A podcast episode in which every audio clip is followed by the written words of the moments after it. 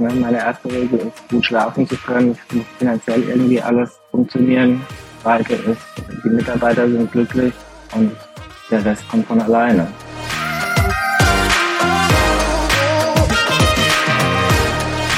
Willkommen zu dieser Folge deines Lieblingspodcasts Potenzialfrei. Start mit Leserechtschreibschwäche und Rechenschwäche. Danke, dass du so treu diesem Podcast zuhörst.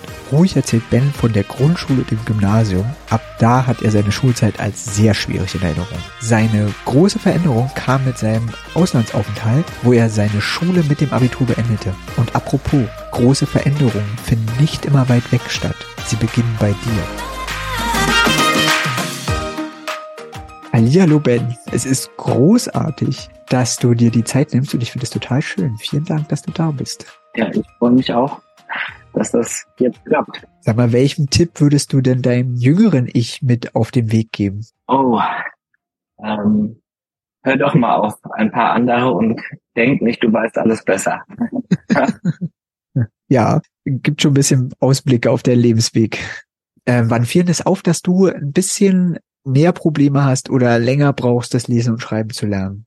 Also ich glaube relativ schnell, also äh, sag ich mal so zu meiner Familiensituation. Ich bin äh, das jüngste Kind von vier, also meine Geschwister sind 18 und 12 Jahre älter als ich. Äh, mein Papa hat zwei Berufe gehabt. Der war erst Lehrer und dann hat er nochmal Psychologie studiert, hat dann im Schulamt äh, gearbeitet, tatsächlich als Kinderpsychologe man hat immer sehr viele Tests mit nach Hause gebracht und äh, ich weiß, wenn ich im Schulamt war, dann gab es eine Spielecke. Heute weiß ich, dass das irgendwie auch Tests waren oder äh, Sachen, die man dafür benutzt hat. Und ähm, das war relativ schnell klar. Ich weiß, dass dann ein Kollege von ihm in, in die Schule kam und der hat es dann nochmal offiziell getestet, dass ich Legastheniker bin. Und das war vielleicht in der zweiten Klasse. Also wenn es nicht die erste war. Ja, also das kam schnell raus, sage ich mal. Und im Grunde hat mein Vater zu dem Zeitpunkt, glaube ich, sehr viele Mittel gehabt, um dagegen anzugehen. Also ich kann mich an äh, Karteiboxen äh, erinnern, wo ich Wörter schreiben musste und immer, wenn ich die irgendwie dreimal richtig geschrieben habe, sind die eins weiter nach hinten gegangen, was ich alles sehr schrecklich und öde fand. Aber ich glaube, er hat sehr viel ausprobiert, dass ich das wirklich kann. Und wie wurde dann in der Schule damit umgegangen? Kannst du dich daran irgendwie erinnern? Also in der Grundschule habe ich, glaube ich, einfach dann irgendwie keine Noten mehr bekommen für bei Diktaten. Als ich dann ähm, ins Gymnasium gekommen bin, dann gab es Förderunterricht und ähm, ich habe die ersten Jahre auch keine Noten auf, auf Rechtschreibung, ähm, bestimmten Sachen.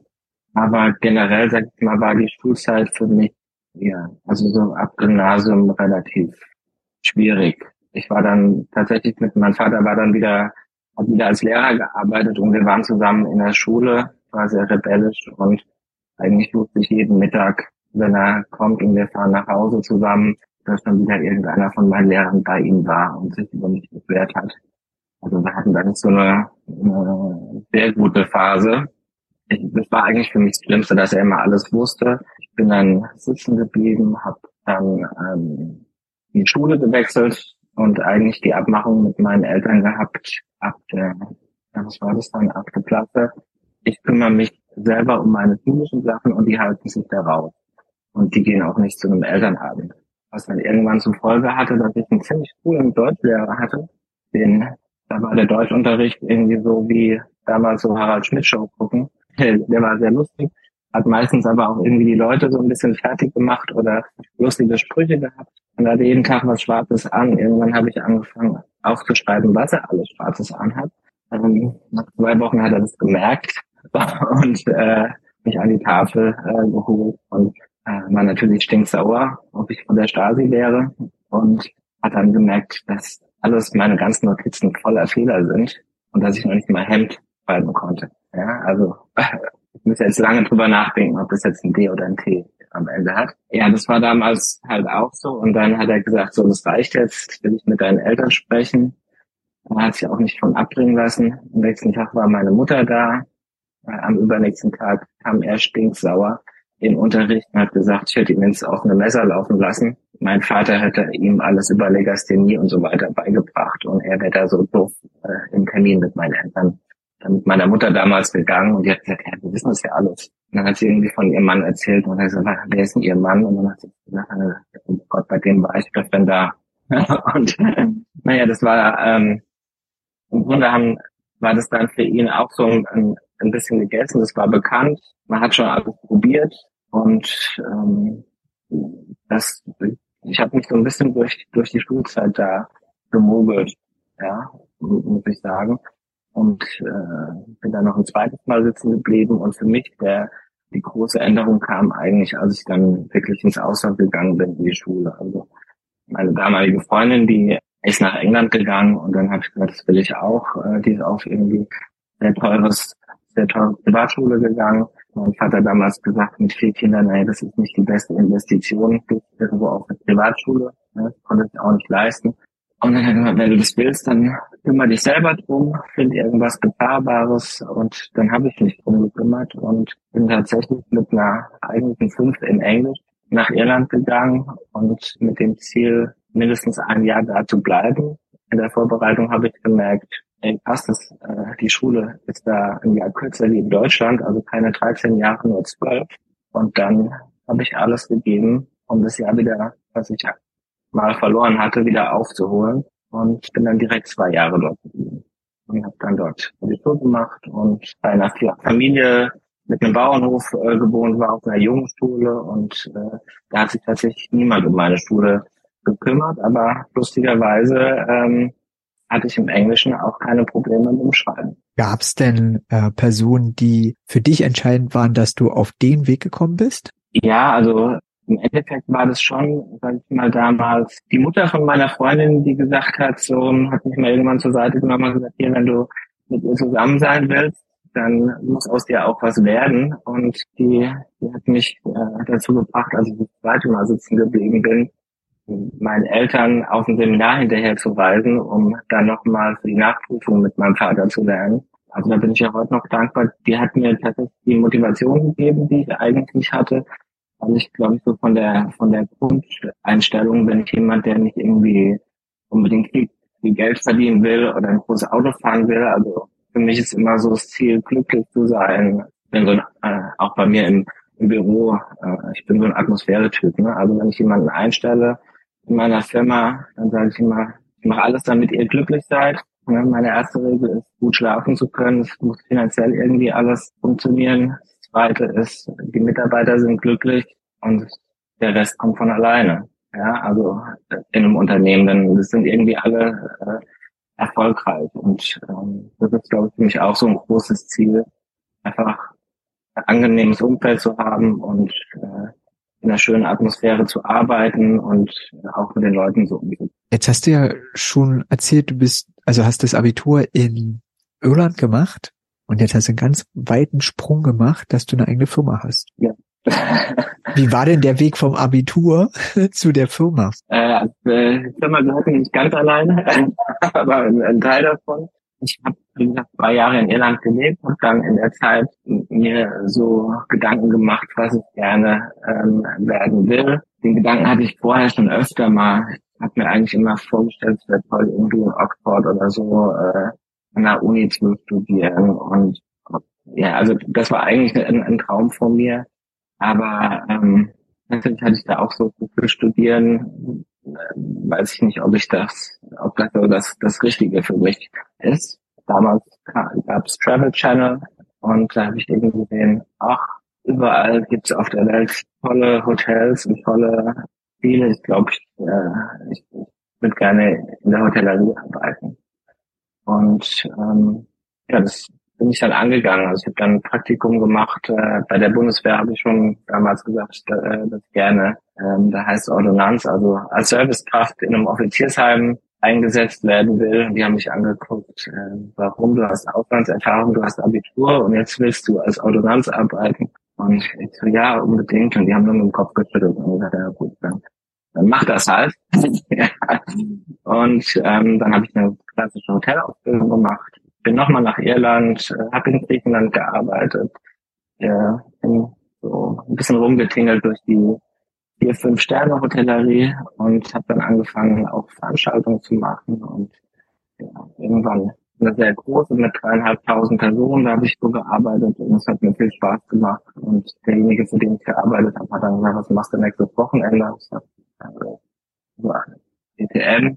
Äh, also er sagte, gucken wieder auf die DTM, ich wusste gar nicht, was es ist. Ich mein Motorsport und dann machen wir ein bisschen Catering und ja, so bin ich in diese Schiene reingegangen, habe zwischenzeitlich noch ein Betriebswirt gemacht für die Hotellerie an so einer Hotelfachschule in Dortmund und ja, und dann ähm, habe ich eigentlich äh, bei verschiedenen Caterern gearbeitet.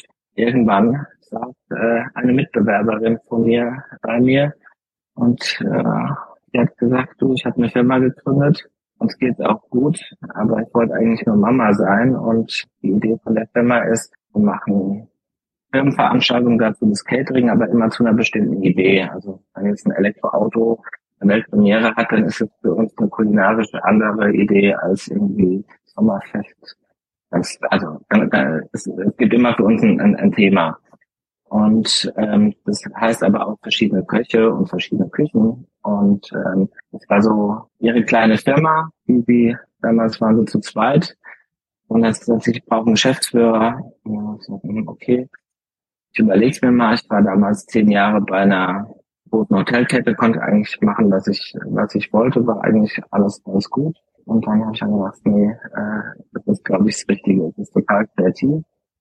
Und dann hatten wir halt den Deal, ich steige ein, sie kann sich ein bisschen zurückziehen und wenn wir uns verstehen, dann bekomme ich einen Teil der Firma. Ja, und so ist es dann gewachsen. Mittlerweile macht sie, also ich mal so seit der Pandemie gar nichts mehr. Ja, kommt manchmal, manchmal ruft er an, sagt, ach, lass mich mal wieder arbeiten, müssen mal wieder was machen. Aber gerade, ähm, also jetzt sind wir glaube ich zwölf und ähm, machen so ganz nette Veranstaltungen, also so von 200, letztes Jahr die größte war mit 12.500 Personen und sehr, sehr kreativ und man muss auch was schreiben. Ja, und ich habe mich daran gewöhnt. Also wir haben ja mittlerweile alle Rechtschreibprogramme und so weiter. Und manchmal, wenn ich E-Mails äh, geschrieben habe, dann habe ich irgendwie bei den Kolleginnen, wo ich wusste, die wenn das auf jeden Fall besser. Hier lies hier mal drüber, geht das so, passt das so? Dann haben die nochmal ein bisschen was geändert und dann habe ich das rausgeschickt. Äh, und jetzt mache ich einen ganz großen Sprung in die Gegenwart. Das war nämlich vor ein paar, paar Monaten. Ich habe mittlerweile bei mir im Team eine Auszubildende und einen Mitarbeiter, die beide Legastheniker sind. Aber das war jetzt nicht so, wir haben angefangen, haben gesagt, hier, ich bin übrigens Legastheniker, sondern irgendwann hat man gemerkt, okay, da sind sehr viele Fehler drin und dann hat man sie drauf angesprochen und dann wusste man das. Normalerweise arbeiten wir immer in verschiedenen äh, Teams zusammen und dann war das jetzt auf einmal so, dass wir drei zusammen irgendwie bei einem Kunden was gemacht haben. Sie hat ein Angebot geschrieben, der andere hat äh, das logistisch geprüft, ob das so alles geht. Ich sollte auch nochmal drüber gucken und dachte ja, das passt schon. Der Kunde hat es auch unterschrieben meine Kollegin dann irgendwann im Meeting und sagt, hey, was habt ihr denn da rausgeschickt? Wie kann man eigentlich in zwei Zeilen so so viele Fehler Es geht gar nicht. Es ist total peinlich, es ist ganz arg schlimm. Und äh, dann müssen wir was machen und ja gut, aber also bei mir kannst du eigentlich nichts mehr machen. Also ich bin, das ist also ich kann damit leben, und dann habe ich gedacht, ach, ich, ich schreibe das einfach in meine in meine Signatur unten in die E-Mails rein. Und dann habe ich mal kurz gegoogelt und gesehen, ach, da gibt es auch einen Verein und da gibt es auch mehrere Leute, die das äh, so handhaben. Dann habe ich es gemacht und habe es den anderen beiden gezeigt und äh, so Auszubildende halt gleich irgendwie am nächsten Tag. Also das mache ich auch. Und für mich war einfach in dem Moment wichtig auch irgendwie so diese, diese Angst zu nehmen. Ne? Also ich glaube, ich weiß nicht, wie es dir damals gegangen ist, aber wenn du was schreibst, Ne? Also du, äh, es kann eine E-Mail sein, was geschäftliches oder ein Liebesbrief. Irgendwie, wenn da Fehler drin sind, ist immer doof. Und dann machst du es vielleicht nicht oder du schreibst sehr kurz oder schreibst komisch, weil du denkst, na, die Worte weiß ich ja ungefähr, wie man das schreibt. Das müsste jetzt, das müsste jetzt passen. Aber es schränkt einen schon sehr ein in der Kommunikation. Und ähm, ja, seitdem ich das, seitdem ich das mache, ist es ähm, für mich viel frei, seitdem habe ich niemand, niemand mehr gefragt, ob er mal kurz drüber lesen kann. Ja. Ah. Und äh, so, ähm, weil ich dann einfach denke, okay, steht ja unten drunter, jeder weiß Bescheid und ja, manchmal kommt dann jemand und sagt, ah, ich finde übrigens cool, dass du, mit, dass du damit so umgehst. Und oder sagen, äh, hast du eigentlich eine Schwäche und du hast gerade eine Stärke draus gemacht. Mhm. Kannst du vielleicht noch mehr erklären, wie, also was das mit dir gemacht hat, als du dann das, also in die Signatur reingeschrieben hast? Also ein bisschen Freiheit. Ne? Also ähm, als es so bei mir im Team dann auf einmal so ein Thema war und ähm, da kamen Kids auf, wo ich so, immer, also für mich war das Thema abgeschlossen. Ne? Also für mich ist es so, okay, ChatGPT mittlerweile schreibt mir Texte, wenn ich die bräuchte, ja, äh, und dann bin ich mir relativ sicher, dass da keine Rechtschreibfehler sind. Aber vorher gab es ja auch andere Programme, die einfach die Rechtschreibung überprüft haben, aber das war nie so ein gutes Gefühl, wenn du eine E-Mail gesehen hast und da waren sehr viele rote Sachen äh, drin.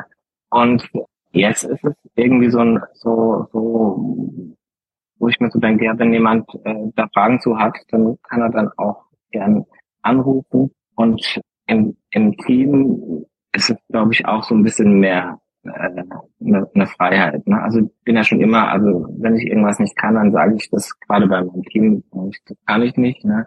Dafür wissen die auch ganz genau, wenn es irgendwas geht um Kreativität oder sowas, dann rufen die mich an und sagen, hier, denn wir haben schon gerade ein Angebot, tausend Leute, Thema Zirkus, äh, vegan, was kann man denn da machen? Ja, und dann fallen mir relativ schnell ein paar Sachen ein. Aber wenn die jetzt irgendwie einen guten Text brauchen, dann rufen die da nicht bei mir an. Aber für mich war es, hat, hat es ein bisschen Freiheit bedeutet, ne? Oder so, so ein bisschen so eine Erleichterung, die ich gar nicht mehr so sehr gemerkt habe, aber die ich auch irgendwie denen, die jünger sind bei mir im Team, mitgeben wollte, dass sie sich nicht limitieren lassen, weil sie irgendwo einen Rechtschreibfehler drin haben. Ja, also ich glaube, das ist so, dass man nimmt sich zurück, man wird schriftlich leiser. Ja, und ähm, eigentlich gibt es tolle Leute, die da ruhig ein bisschen lauter sein können, auch schriftlich, ja, und keine Angst haben sollten, wie was geschrieben wird und nicht dann irgendwie die Rückmeldung bekommen, ja, äh, lern doch erstmal schreiben. Ja, ist nicht hilfreich. Ist, ist nicht hilfreich und es hat ja auch irgendwas äh, damit zu tun. Also ich hatte zum Glück, ne, äh, dadurch, dass mein Papa mir immer dieses Gefühl gegeben hat, ich habe den höchsten IQ in der Familie und mein Bruder, der einen tollen Job hat, der hat dann immer so gesagt, na ja, bringt halt nichts, wenn man einen Porsche hat, aber nicht fahren kann. Ne? so, also die, äh, ich habe nie so das Gefühl gehabt, weil ich äh, nicht gut schreiben kann, bin ich irgendwie doof oder blöd, ja. Sondern es war für mich klar, dass das eine Sache, irgendwas ist bei mir anders, ja. Aber ich schreibe nicht gerne, ne? also oder habe auch nie gerne geschrieben. Also war, war jetzt nicht so mein Hobby. Hättest du denn eine Empfehlung, die du Eltern mitgeben würdest? Also wir haben ja vorhin mal kurz äh, gesprochen, was, was, was du machst. Und ich glaube, alleine äh, eine Kollegin, die, als wir das im Team hatten, die kam zu mir und hatte, hat mir auch ich habe mit einer Freundin gesprochen, die ist Lehrerin, die hat gesagt, äh, lies doch einfach mal rückwärts den Text. Also von hinten nach vorne. Und dann entdeckst du Fehler vielleicht oder besser Fehler glaube, so, so Sachen hätten mir, glaube ich, mehr geholfen, als auf Karteikarten Wörter öfters zu schreiben, weil das, das hat, also die, diese, die, dieser Arbeitsaufwand und dieses hier ein Problem und das müssen wir jetzt mit Fleiß ausbügeln. Das war für mich als Kind sehr schrecklich und das hat mir den Spaß genommen. Ja, also so ein paar, heute wird man Quickwins wahrscheinlich sagen, wo man einfach mal schnellen Erfolg erzielen kann das, das hätte mir, glaube ich, als Kind geholfen. Ja, also nicht noch eine Stunde mehr oder zwei Stunden mehr Unterricht als die anderen, noch mehr irgendwie Hausaufgaben. Und für mich war schon klar, wenn die anderen sich um halb drei, drei treffen, dann bist du noch lange nicht fertig. Und am besten sollst du dann noch Klavier üben. Also irgendwie das Kind, Kind bleiben lassen, ja, aber sich irgendwie eine Hilfe holen, die, die, ähm, die die Freude daran gibt. Ne? Also ähm, ja, oder wenn das Kind dann schon älter ist, wirklich mal probieren, ob es in einer anderen Sprache vielleicht auch weg ist. Weil die, die, die Situation hatten wir auch beide, dass es uns im Englischen einfacher äh, gefallen ist zu schreiben. Es ist aber auch, also ich glaube, dass eine, wenn man das macht in einer Zweitsprache, dass die Angst ja auch weg ist. Also es wissen ja auch alles, ist die Zweitsprache. Das heißt, die Angst ist geringer. Man darf auch mehr Fehler machen.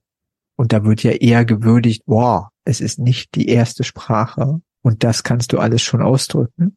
Und das andere ist aber auch, denke ich, im Deutschen das, was du gesagt hast, dass man einfach andere Methoden anwenden muss. Und dieses nur auswendig lernen oder mit mehr Zeit mit den gleichen Lernmethoden führt vermutlich nicht zum Ziel, sondern muss genau gucken, wo kann man ansetzen, um einfach Lernerfolge zu ähm, erzeugen, dass einfach die Motivation auch wieder da ist. Weil wenn ich keine Erfolge habe, woher sollte denn die Motivation kommen? Also das hat dann auch wenig mit Faulheit zu tun, sondern ich merke ja selber, ich komme nicht weiter. Warum sollte ich mich denn noch mehr anstrengen und noch mehr Zeit investieren, weil ich komme ja nicht weiter. Und dafür macht es aus meiner Sicht schon Sinn, äh, sich andere oder zusätzliche Unterstützung ranzuholen, weil es teilweise in der Familie selber auch gar nicht zu regeln ist, weil die Eltern selber zu nah sind. Sie machen sich sehr, sehr große Sorgen, haben ja selber auch Druck, der wird auch an die Kinder weitergegeben. Und da macht es manchmal ja mehr Erfolge, wenn jemand Drittes mit dazukommt. Meine Eltern wollten auch immer, dass ich lese. Also ich weiß noch, mein, mein Papa hat mir irgendwann mal weiß nicht mehr, wie viel Geld pro Seite bei irgendeinem Buch geboten. Also selbst das war für mich keine Motivation. ja. ähm, aber äh, was ich ganz lustig finde, also meine, meine Töchter sind äh, sieben und neun und die Neunjährige, die liest schon länger besser als ich. aber ich lese ihr doch, also bringen sie immer abwechselnd der eine, äh, die eine, also immer abwechselnd ins Bett und ich dann manchmal was lese, dann verbessert sie mich auch. Und dann sage ich, eigentlich müsstest du mir was vorlesen. Ich, nee, ich finde es so schön, wenn du mir vorliest. Ne? Also auch dieses, ich habe noch nie so viel gelesen, weil ich tatsächlich nicht gerne, also ich höre gerne Sachen, ich gucke gerne Sachen, ja, äh, ich lese natürlich auch auf dem Handy und so, aber so Bücher lesen, das ist leider auch nicht so meins geworden. Aber ähm, dadurch, dass wir den Kindern einfach jeden Abend was vorlesen, habe ich dann auch noch nie so viel gelesen wie in den letzten Jahren. Ne? Aber es ist dann auch schön zu sehen, dass die wesentlich schneller lernen als ich. So, dass, äh, dass, dass es da äh, funktioniert. Aber dass sie es auch schön finden, dass ich, äh, dass ich das für sie mache. Ne? Also das äh, ist auch eine Würdigung. Ja, definitiv. Welchen Powersong würdest du denn auf die Playlist packen? Ein Powersong auf die Playlist. Ah, das ist, äh, ist ganz, ganz schwierig. Also ich, äh, du meinst, wenn ich höre, also wenn ich so, ich, zum Einschlafen höre ich tatsächlich Nachrichten oder sowas. Ne? Und ansonsten ähm, höre ich sehr viel Radio Teddy mit meinen Kindern. Ne? Also das ist eher Kinderlieder äh, und richtigen Powersong habe ich da nicht. Welches Lebensmotto begleitet dich denn? Oder Aussage? Also ich bin schon so ein bisschen, was ich suche, das Glück, aber äh, was ich, wenn ich mal durch das Schreiben, was mir relativ schnell klar war, war, dass es ein paar Sachen gibt, wo ich nicht der Beste sein kann. Und dann war für mich immer so das Motto, wenn ich nicht besser sein kann, dann werde ich anders. Und ja, also das mache ich tatsächlich mit meiner Firma heute noch so, dass wir Sachen versuchen anders zu machen als die anderen. Ein super schönes Motto. Jedenfalls immer interessant. Stachelt einem immer wieder an, auch Sachen in Frage zu stellen und macht man was richtig oder so. Und also das macht ja auch so ein bisschen die Würze im Leben aus. Hast du irgendwas, was du noch unbedingt loswerden möchtest? Ich glaube, du hast vorhin gefragt, was, was meinem Ich sagen würde, mein Papa äh, schon tot und der hatte wahnsinnig viel Wissen, weil er das alles studiert hatte. Und wenn ich jetzt so drüber nachdenke, das hören jetzt Eltern und was, was, was würde ich denn heute meinem Papa sagen, was er falsch gemacht hätte? Ich glaube, ich würde ihm sagen, äh, schalt mal zwischendurch den Verstand aus, Herz ein und dann nochmal mit mir. Ja, so als Kind und versuche mich äh, emotional zu bekommen und nicht über den Verstand. Ne, ich habe das nie, also ich habe es äh, so über den Verstand zu lernen, ist, war für mich sehr schwierig. Ich glaube, das ist für Eltern einfach mal locker bleiben. Jeder geht irgendwie seinen Weg und äh, wir haben vorhin auch kurz der, über äh, das Schulsystem in England und, und Irland ja im Vorgespräch mal kurz gesprochen. Wir hatten eine, äh, eine Stunde, da kam so ein Berufsberater und der hat einfach gesagt, macht einfach das, wozu ihr, was euch Spaß macht und äh, wenn ihr daran Spaß habt, dann seid ihr zwangsläufig erfolgreich. Im Gegenzug neunte Klasse deutsches Schulsystem äh, habe ich eine Arbeit geschrieben und sollten wir uns bewerben auf die Lieblingsstelle, auf die wir uns als Erwachsene bewerben werden. Und meine Bewerbung war Spieletester für Nintendo. Obwohl ich gar nicht so viel gespielt habe, aber ich habe, das ist auf jeden Fall immer der coolste, coolste Beruf, der auf den sich jemand in der Klasse bewirbt. Naja, ich glaube, ich habe eine 6 bekommen mit der Aussage, so ein Beruf gibt's nicht. das ist auch ein paar Jahre her. ja, aber so dieses einfach mal frei denken und die, die, die Kinder, der Jugendlichen, ob die die merken schon, worauf die Lust haben und dann muss man so unterstützen, dass sie da hinkommen. Dann möchte ich dir danken für unser ganz schönes Gespräch. Vielen Dank für deine Zeit. Gerne. Vielen Dank, dass ich da sein durfte und hat Spaß gemacht mit dir. Danke. Danke, dass du dieser Folge deine Zeit geschenkt hast. Hast du Fragen an mich? Schick sie mir entweder an podcast.mio-lindner.com oder schreibe mich auf Instagram direkt an bei mio.lindner. Natürlich kannst du auch einfach gleich einen Kommentar hinterlassen. Ich freue mich auf alle Fälle riesig von dir zu hören. Und außerdem bin ich dankbar für jede einzelne Bewertung, ob auf dieser Spotify oder Apple Podcast. Nimm jetzt dein Handy in die Hand, klick in deine Podcast-App und gebe diesem Podcast fünf Sterne. Dann können wir gemeinsam unseren Weg weitergehen. Ich freue mich auf das nächste Mal. Alles Liebe, es ist fantastisch, dass es dich gibt.